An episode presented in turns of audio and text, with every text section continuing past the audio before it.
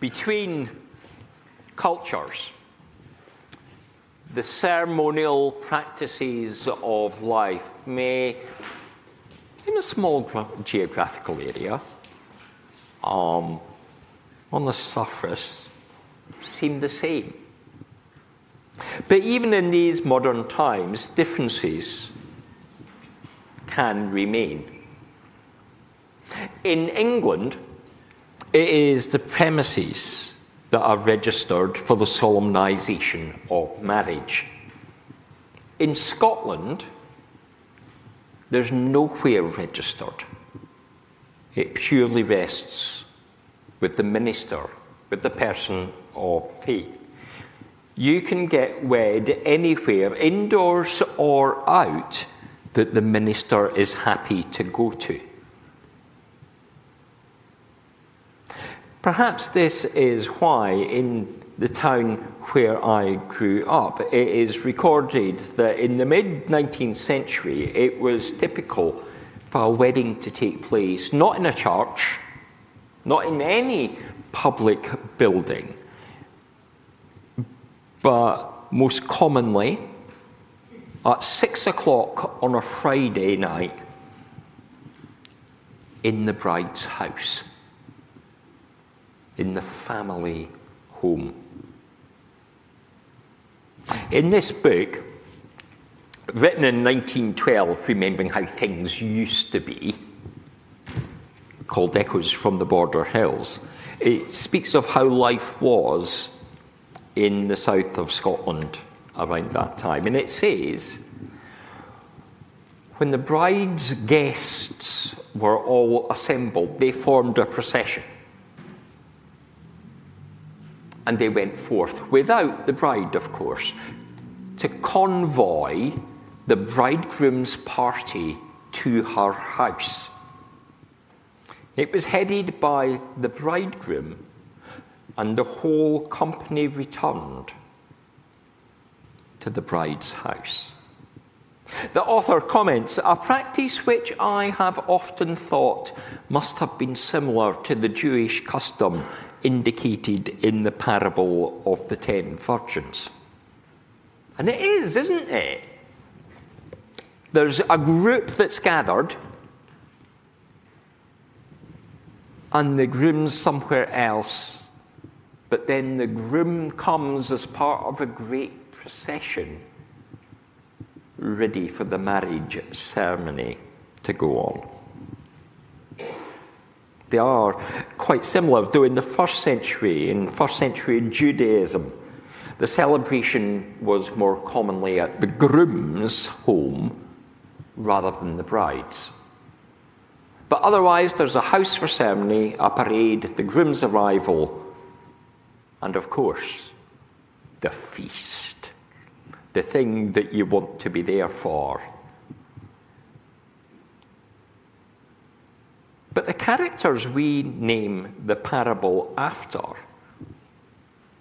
that we learn a lesson from, are perhaps absent.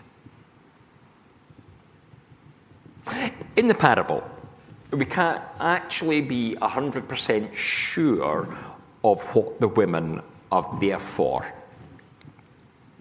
Culture changes, and no one always has the forethought to write things down as this record of the Victorian times does. We don't have all the ins and outs.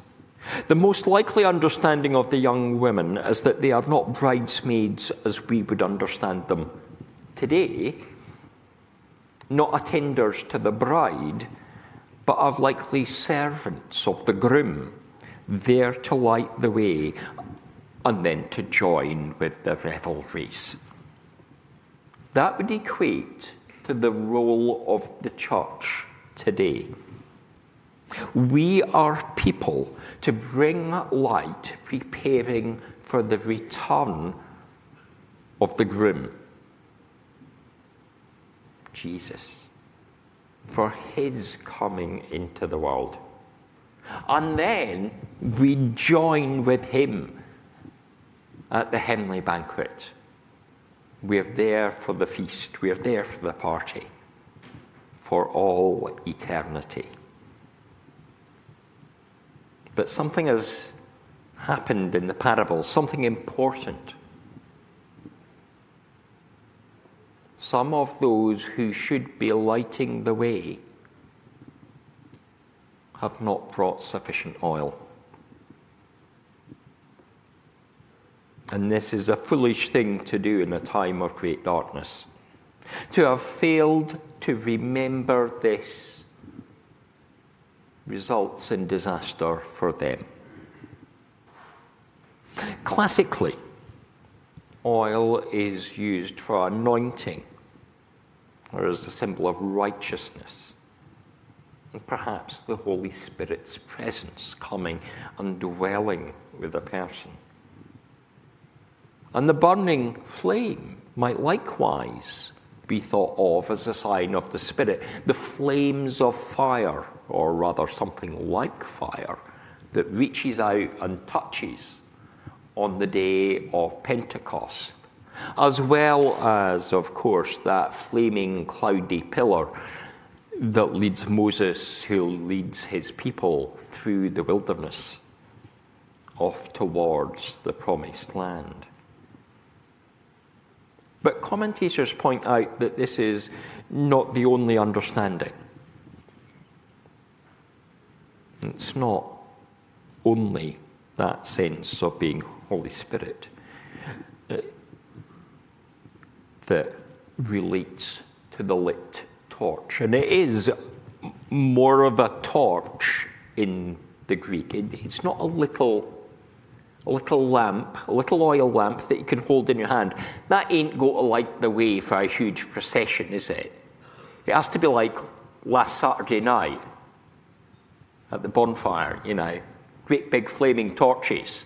That's what we're on about that light the way for people, that bring light to the world. And be it bringing light through direct uh, evangelism, preaching, or through the type of efforts that we heard in that wonderful service last week with uh, Jude and Alan, and happy birthday, I have to say. Um, you know, with, with that sense of feeding and clothing and setting the captive free, whether it's that side of things or whether it's preaching, it brings light to the world.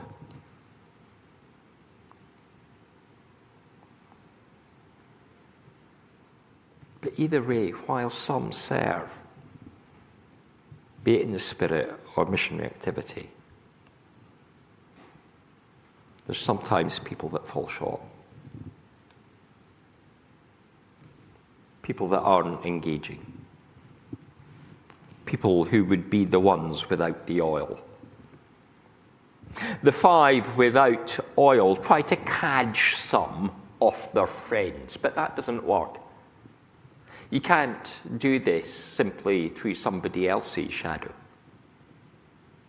And so they scoot off to try and get some. But remember, it's the time of darkness. The people who have light are gathered ready for the bridegroom.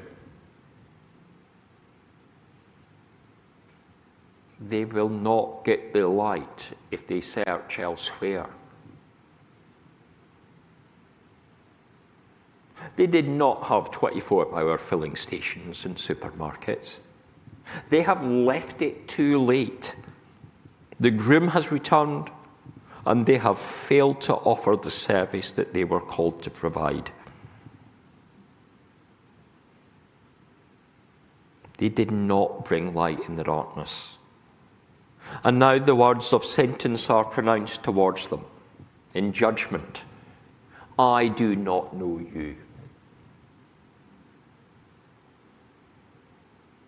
If we love God, we are known by God.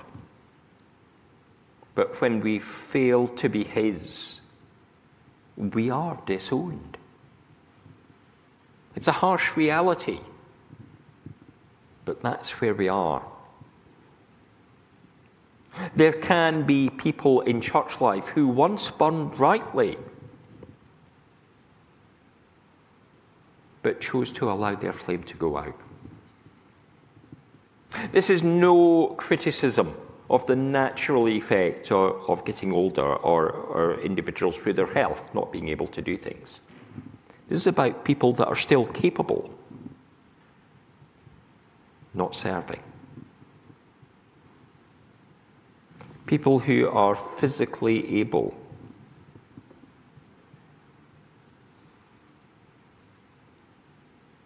Not stepping up. They let the flame simply wither.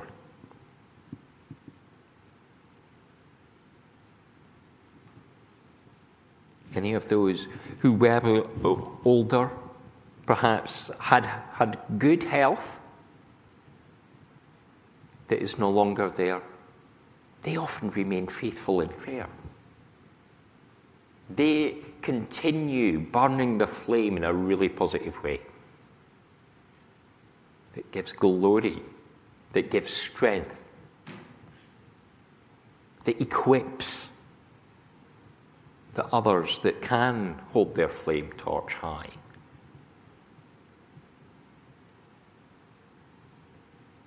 but sometimes those who could let it drop. Sometimes folk have taken the eye off what it is to be a person of faith. They might still go to church. They might still do things in the church, but they don't share the light of God. Above all, they fail to love as Jesus loved. Paul tells the church in Corinth without love, we are nothing. He's speaking to a congregation. He's speaking to people who believe themselves to be of faith. He's saying, without love, we have nothing. He also says that without love, you know, when we're speaking, we're just clanging gongs. clanging gongs and cymbals. We're not bringers of harmony. We break things apart. We just make a loud noise if we don't have love. If we are without love, then instead of burning brightly, we let the darkness overwhelm us. And the community do not encounter the love of Jesus.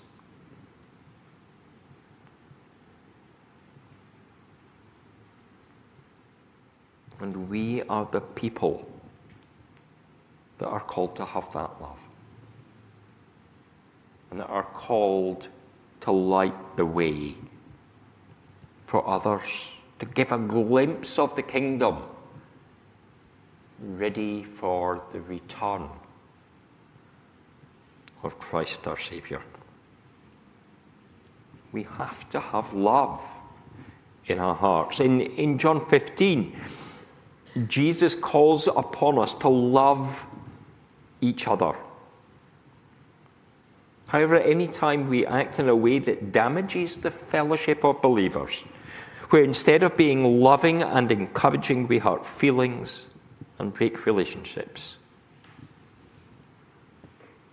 the light dims. Remembrance Sunday is a time when we recall loving service. We brought back to the top of the pile the thoughts of service, the thoughts of commitment, of doing something for someone else, of those who gave their all. when we give thanks later and commit to remember them, let us also remember who we are called to be, who we are called to serve, who we are to shine our light for Jesus, our Lord. May we not be lacking in oil, but prepared to serve Him with our whole being. For in this way, we will be rightly prepared for the day we will meet our Maker. For that day will surely come. And let him say to each one of us, Well done, my good and faithful servant, and not, I do not know you.